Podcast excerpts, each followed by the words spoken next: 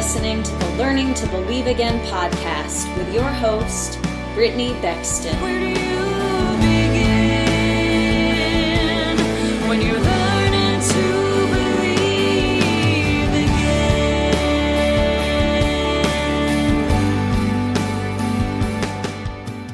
Hi, everyone, and welcome to the podcast. We have been in a series where we've been talking a lot about pressing into breakthrough and pressing into the promise of God. So today I want to continue that topic and talk specifically about how inner healing and deliverance can bring the breakthrough that we need. Now, I know a lot of people, when they're pressing for breakthrough, are already seeking the Lord in a lot of areas. Maybe they have dealt with bloodline issues and a lot of other things. But there are a lot of sneaky things that sometimes come when we're pressing towards promise and breakthrough that can come up. And we want to make sure that our hearts are right. And sometimes it's not just that our hearts are right, it's actually about breaking through spiritual blockades that the enemy has put up. Now, I know that a lot of people like to say, well, if the enemy can give curses, then God can give blessings so much more. That is 100% true. The blessings of God are greater than any curses. However, we also live in the world, and though we have access to every blessing of God, the enemy is a legalist and an accuser that constantly tries to find legal ways to torment and mess with our lives. And sometimes there are hidden things that are actually giving the enemy legal rights to mess with things and causing challenges and issues. Now, some of those things can be broken through an inner healing. It's actually maybe a heart issue, and you're actually unknowingly operating in a pattern of behavior that's not helping. Other times, it actually is breaking through demonic walls and taking away the enemy's permissions so that breakthrough that has been sitting there waiting to come forth can finally flow through for you. So, what are some ways to look at that? Maybe you're in a situation and you have not seen the breakthrough, or maybe you've been in a situation that seems to be on repeat. Generally, situations in your life that are on repeat are a sign of a spiritual problem that needs healing. It either needs inner healing or deliverance, and oftentimes both. So, what can that look like? Biblically, we know that the sins of the father can last up to a certain number of generations. Now, we are completely forgiven, and those curses are broken by the blood of Jesus Christ. But we actually have to apply the blood of Jesus Christ and repentance to those areas to be able to gain the full benefit of the blood of Jesus Christ. So, we need to actually take the steps to break the curse because Jesus did it on the cross, but we still need to apply the blood to those areas and repent. Now, it might feel strange to think about repenting for someone that wasn't even you, that's in your bloodline. But let's say there was a deep iniquity in your bloodline. It could even have been infidelity in your bloodline. But now in your life, you have dealt with infidelity coming around multiple times and you can't figure out why because you've never done that, but someone in your bloodline has. And spiritually, that is attracted to you because the enemy has a legal right because the people in your bloodline did not repent. And somebody needs to repent on behalf of the bloodline. So, what does that look like? I'm going to use that example of adultery in the bloodline, okay? So, what that would look like is specifically you would stand in the gap for your bloodline and you would repent for all adultery. You would repent for any and all adultery. And you would repent on behalf of your ancestors and your bloodline and your family. And you would repent, you would ask God for his forgiveness, you would renounce adultery, rebuke it, and break it, and forbid it from ever operating in your life again, and divorce yourself from it and all of its residue. So you would do that. And then you would repent on behalf of yourself if it had crept into your life in any way.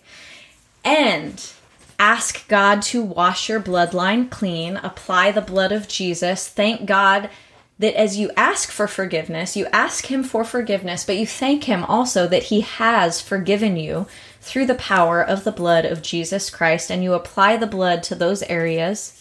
And you thank Him that now every wicked cycle is broken and it is stopped, and you and your bloodline can move forward freely without the hindrance of that thing. So that's something a lot of people know about breaking bloodline curses. I know most people have heard of dealing with unforgiveness. Unforgiveness is a big thing that can actually stop up breakthrough and keep you from really fully healing and walking in freedom. Now, there is a lot of confusion about what forgiveness actually is. And I talk about this in my book a little bit, but I'm not sure that I was able to even fully clarify in my book what I meant. So I'm going to talk about that now here.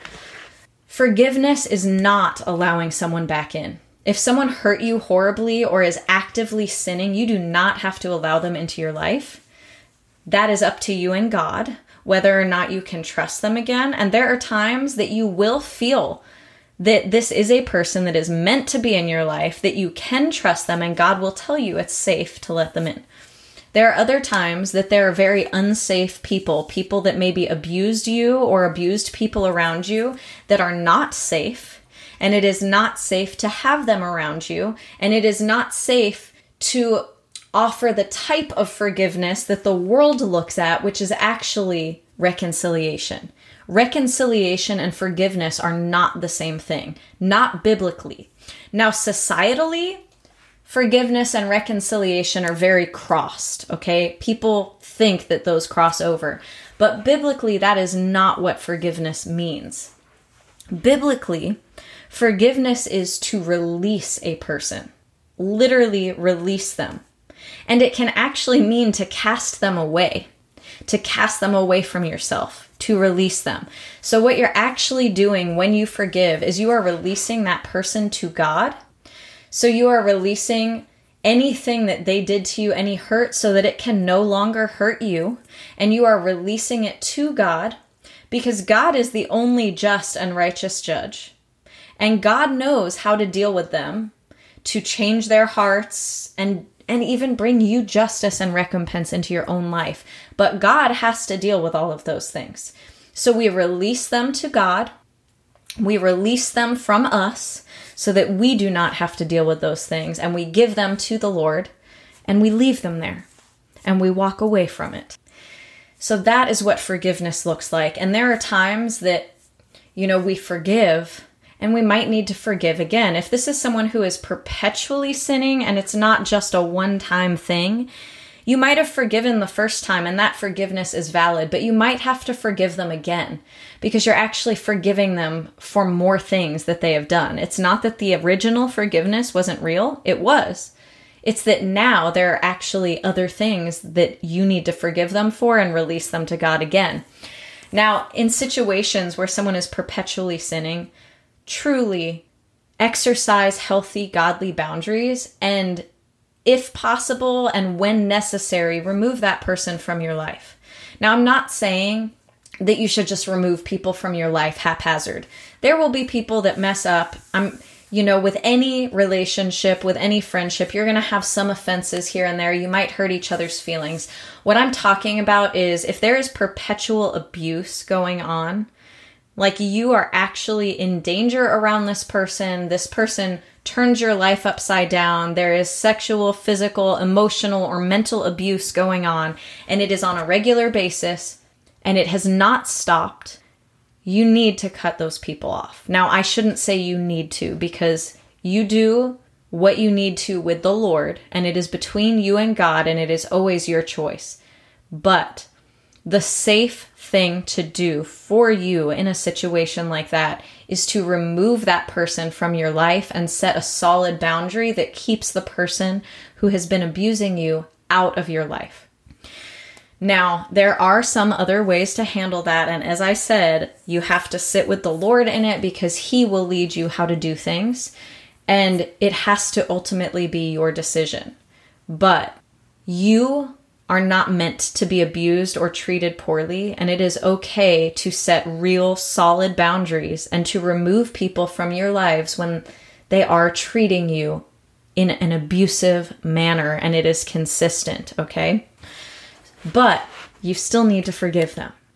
And forgiveness is not reconciliation, forgiveness is releasing the resentment, releasing the anger. It's okay to feel anger. Anger is a healthy emotion, but we need to give that to God.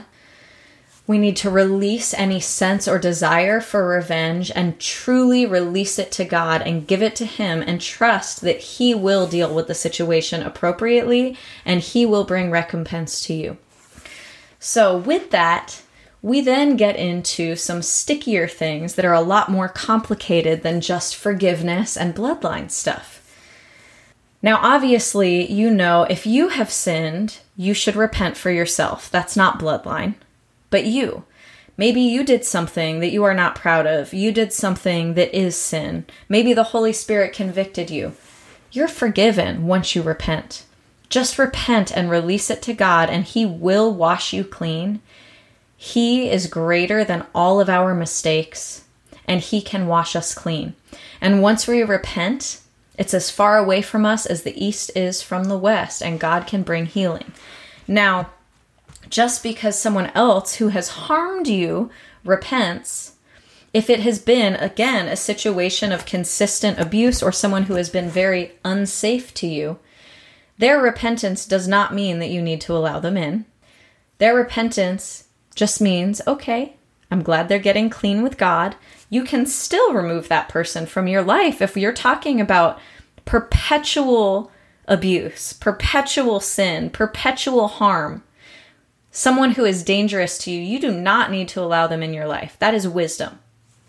We need to be fruit inspectors, though. There are times that someone will repent and even apologize to us directly, but we do not see the fruit of that repentance in their life. Now, we are not to judge whether or not their repentance was true.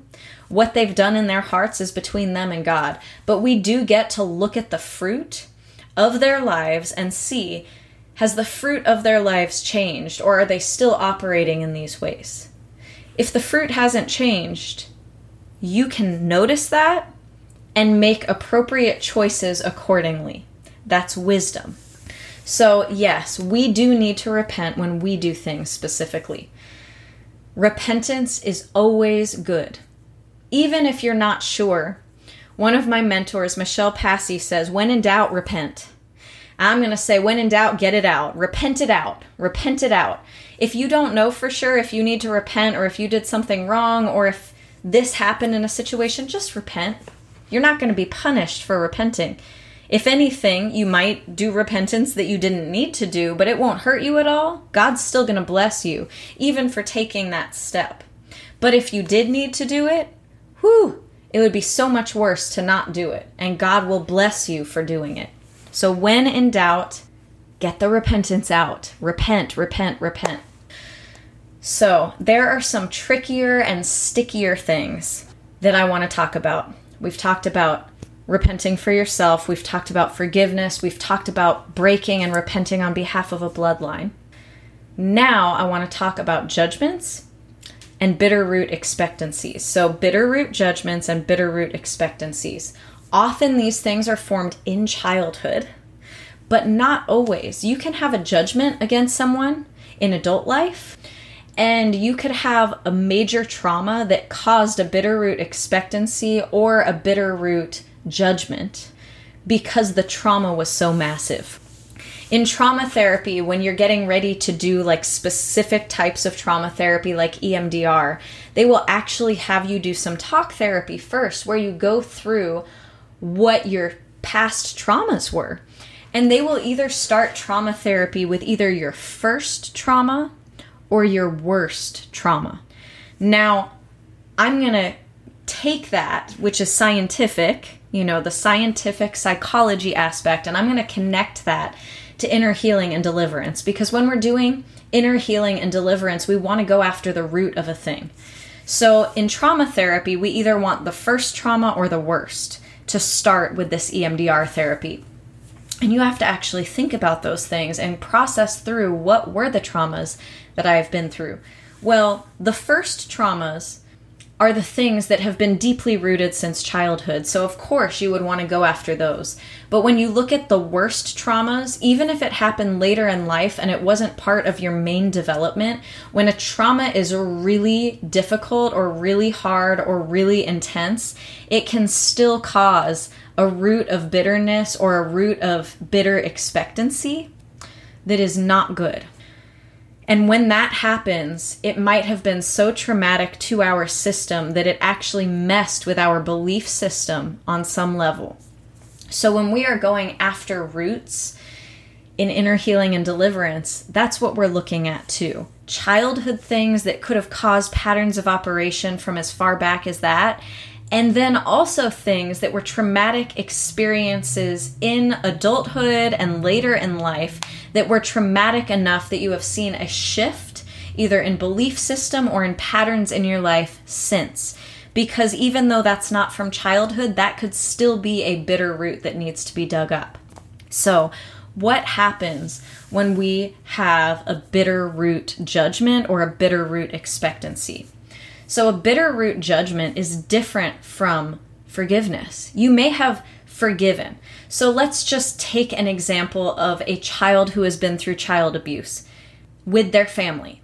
Maybe they have forgiven their parents, like they truly have forgiven them, but still this hurt comes up for them and they don't know how to break free of that and they see patterns in their life that aren't good. And you know, the Holy Spirit reveals that it relates to the abuse, but they don't know why because they've forgiven.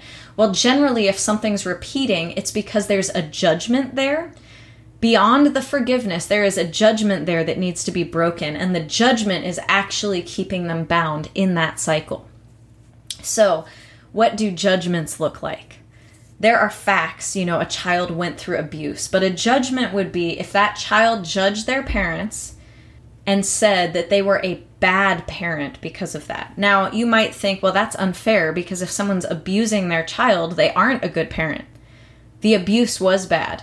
You could even say that they are an abuser or they were an abuser if they are not now, because that's a fact. But when you start making deeper character judgments on someone based on their sinful behavior and not the behavior alone, and not the fact alone, then it actually crosses over into something called a judgment. And sometimes judgments are sneaky, especially when it goes down to childhood stuff. Because someone could even have judged a parent for not protecting them from a situation that that parent didn't cause. Someone could have judged a parent for not leaving an abusive situation and then therefore allowing them to grow up in it those things can get sneaky.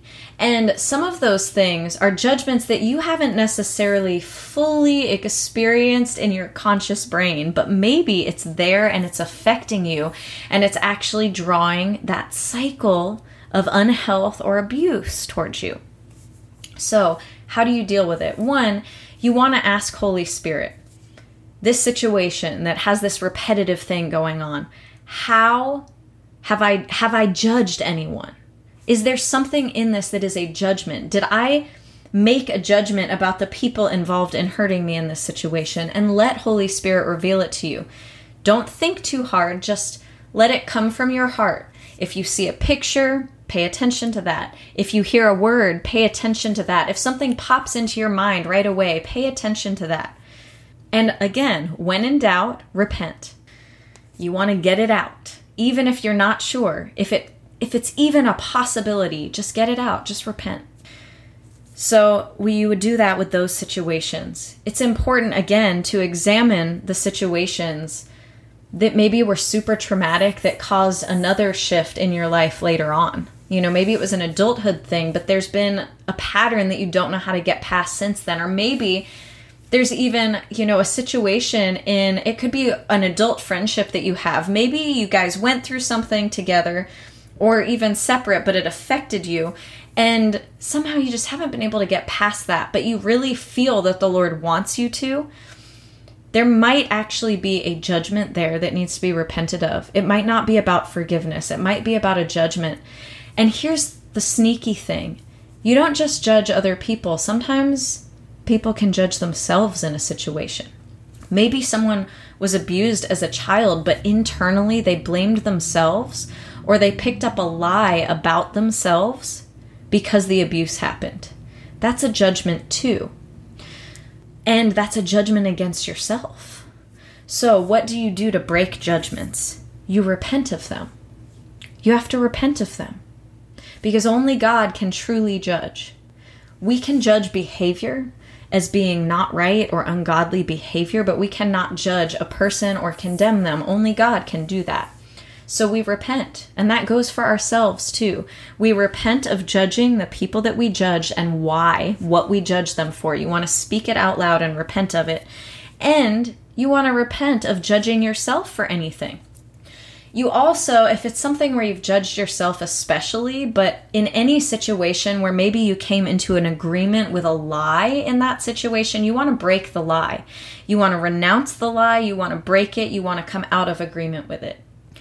So you want to come out of agreement with the lies, especially if it's a lie about yourself. Maybe it's something that caused shame. You want to come out of agreement with that shame. You want to renounce it. You want to divorce yourself from the shame and from the lie so that it can no longer affect your life. And once you've done that, you thank God that He has broken every judgment and rendered them null and void, and that those lies are broken and null and void, and He has washed you clean by the blood of Jesus, and you can ask Him forgiveness and then receive His forgiveness in those areas. Now, when you've had a judgment against another person or even yourself, you probably need to forgive them again once you've cast down the judgment and repented of it. Forgive that person for the thing that they did that caused the judgment and forgive yourself for judging yourself. That is a big deal. So, bitter root expectancies tend to go along with bitter root judgments. And what is an expectancy? I'm going to go back to this example of a child that grew up in abuse. So, let's say a child was abused and they learned that if it was a little boy who was abused by his mother, they learned that, you know, women are not safe. Now, into adulthood, maybe that little boy grows up and doesn't even realize that he has this internal thought that women are not safe. But inside, there is that thought and there's that judgment. And that judgment starts creating these unsafe situations with women in that man's life. So maybe they're actually drawn to people that feel like what they grew up with because it's familiar. And then those scenarios keep repeating that lie because it's a lie that women are unsafe. That situation they were in as a child was unsafe, but that doesn't mean that all women are. So that lie ends up on repeat. And sometimes when people believe a lie like that or have a judgment like that or a bitter root expectancy, that person is actually expecting women to be unsafe and hurt them. So, in a sense, they are constantly waiting to see an unsafe situation or to see that person hurting them. And when people are in situations like that, whether it's a man, whether it's a woman who has an expectancy that they're going to be hurt, they will start looking for ways that that has happened a lot of the time. And sometimes their behaviors, even if they're not aware of them, will actually lend people towards hurting them because their behaviors will push them to do things out of character. So sometimes people do attract the unhealthy because of what they've experienced, but other times people can be in healthy situations with healthy people but they have such an expectancy of the negative happening that they actually push the negative to happen. They recreate it themselves. Or even push the person who's healthy and loves them to do things that are out of character because they've been pushed so hard. What could that look like? Let's just say a woman expects a man to cheat on her because her father cheated on her mother, okay? Maybe they are so expectant of that that they actually constantly accuse the person of that, push them to do it in the sense of you must be doing this. Maybe their behavior becomes inappropriate around that person and it gets to the point where that person just sort of feels like, well, if I'm going to be constantly accused of this anyway, I might as well do it. but that person never had the intention of cheating. And they never would have. They were just unhealthy. Now, do not get me wrong. That person still has a choice. That person's still choosing to sin if they cheat on a person. But that still might be something that's out of their normal character and was actually pushed because of this bitter root expectancy from that person. So, this can come in many forms, but a lot of people have these from different scenarios. It could even be that you didn't feel heard as a child. You could feel that your voice isn't worthy of being heard as a result of that. Or that you're too much because you weren't listened to as a child. Those are lies. You need to repent of agreeing with them in any way, break them off of yourself, repent of that expectancy, rebuke the lie, divorce yourself from the lie, and free yourself from it. So, the judgments, you repent of a judgment. The bitter root expectancy, you repent of coming into agreement with the lie because that expectancy is a lie and you need to come out of agreement with it. You need to renounce it. You need to rebuke it. You need to repent of it and you need to break it off of your life so that it cannot cause any effect on your life anymore. Now, inner vows can be similar, but I think I'm going to save the inner vow topic for another week so that we don't go too long this week because I just gave you a lot. But I just want to finish this off by saying sometimes when we need breakthrough, it could even be that we're in a situation where things have been haywire. We might even be waiting on another person to heal or do what they need to do to break through. And it, we could even be praying for a prodigal. But in the process of waiting for the breakthrough and pushing towards the promise, I encourage you to look and see what you have in your own heart, your own mind, your own life, and in your past and in your bloodline that you can go after and deal with. Because when we clean up our side of the fence, even if it's something that we did not cause, someone didn't cause themselves to be abused as a child, but it still affected them. And now they have a responsibility to heal it so that it no longer affects them you know, you had no control over what your bloodline did, but what your bloodline did could still be affecting you. But you have the power through Jesus Christ to take authority over those things, to repent of them, and to receive forgiveness of them and to clear them out of your life and break every one of those curses off by the power of the blood of Jesus Christ. So I encourage you to use your authority to deal with your side of the fence and to deal with anything that could have been in your heart, your mind, or your life at some point or in your bloodline that could be hindering the road forward at all or that could be trying to block your breakthrough amazing things happen when we clear the spiritual issues on our own side of the fence. Because when we do, we often clear blockages so that God can fully work on our behalf in those areas. Because as we repent, we allow God into those places to break unhealthy and unholy cycles.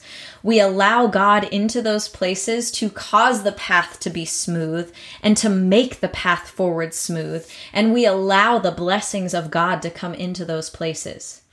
And we allow God's blood to cleanse not just us, but our bloodlines so that any patterns that tried to follow us from things that our ancestors did cannot follow us anymore and any patterns that tried to follow us from past trauma cannot follow us anymore because the blood of Jesus is greater. And we have invited the power of the blood in through repentance, and we have broken that curse by the power of the blood of Jesus Christ and the repentance, and we have allowed the blessing of God in. So, as you press towards your promise, even as you have experienced breakthrough and maybe you are walking through the Red Sea now, or maybe you're in that last part of the wilderness where you can see the promised land, but you're not fully there yet. Deal with those things. Not everybody in the wilderness crossed into the promised land because they didn't deal with their heart issues. But Joshua and Caleb and their families did because they believed the word of God. So you want to get rid of anything that would cause you to doubt the word and promise of God on your life. And you would want to get rid of anything that would cause any hindrance in your belief and in the breakthrough. I hope that encourages you. I know this was a heavy topic, but it's tools. Tools in your tool belt to break through, to move forward. Repentance is a weapon. Repentance is a weapon that takes the head off of the enemy, that breaks evil contracts, and that allows the blessings of God to flow in our lives. And inner healing and deliverance is a weapon. Because as we step up and we choose to heal ourselves and we choose to deal with any spiritual issues that could be blocking things, we give other people permission to do the same and we actually can clear the way in the spiritual atmosphere. And the Holy Spirit can sometimes flow more freely to other people to do the same. So I just encourage you with that. Use this tool ask Holy Spirit if there is anything in this category, any of these categories that you need to deal with, and start repenting and applying the blood of Jesus Christ. And thank God for forgiveness, and then receive the blessings and the Holy Spirit into those places and spaces so that you can fully experience the breakthrough and promise of God in your life. I hope this blessed you, and I hope you have a wonderful rest of your day. I will talk to you next week. When you're learning to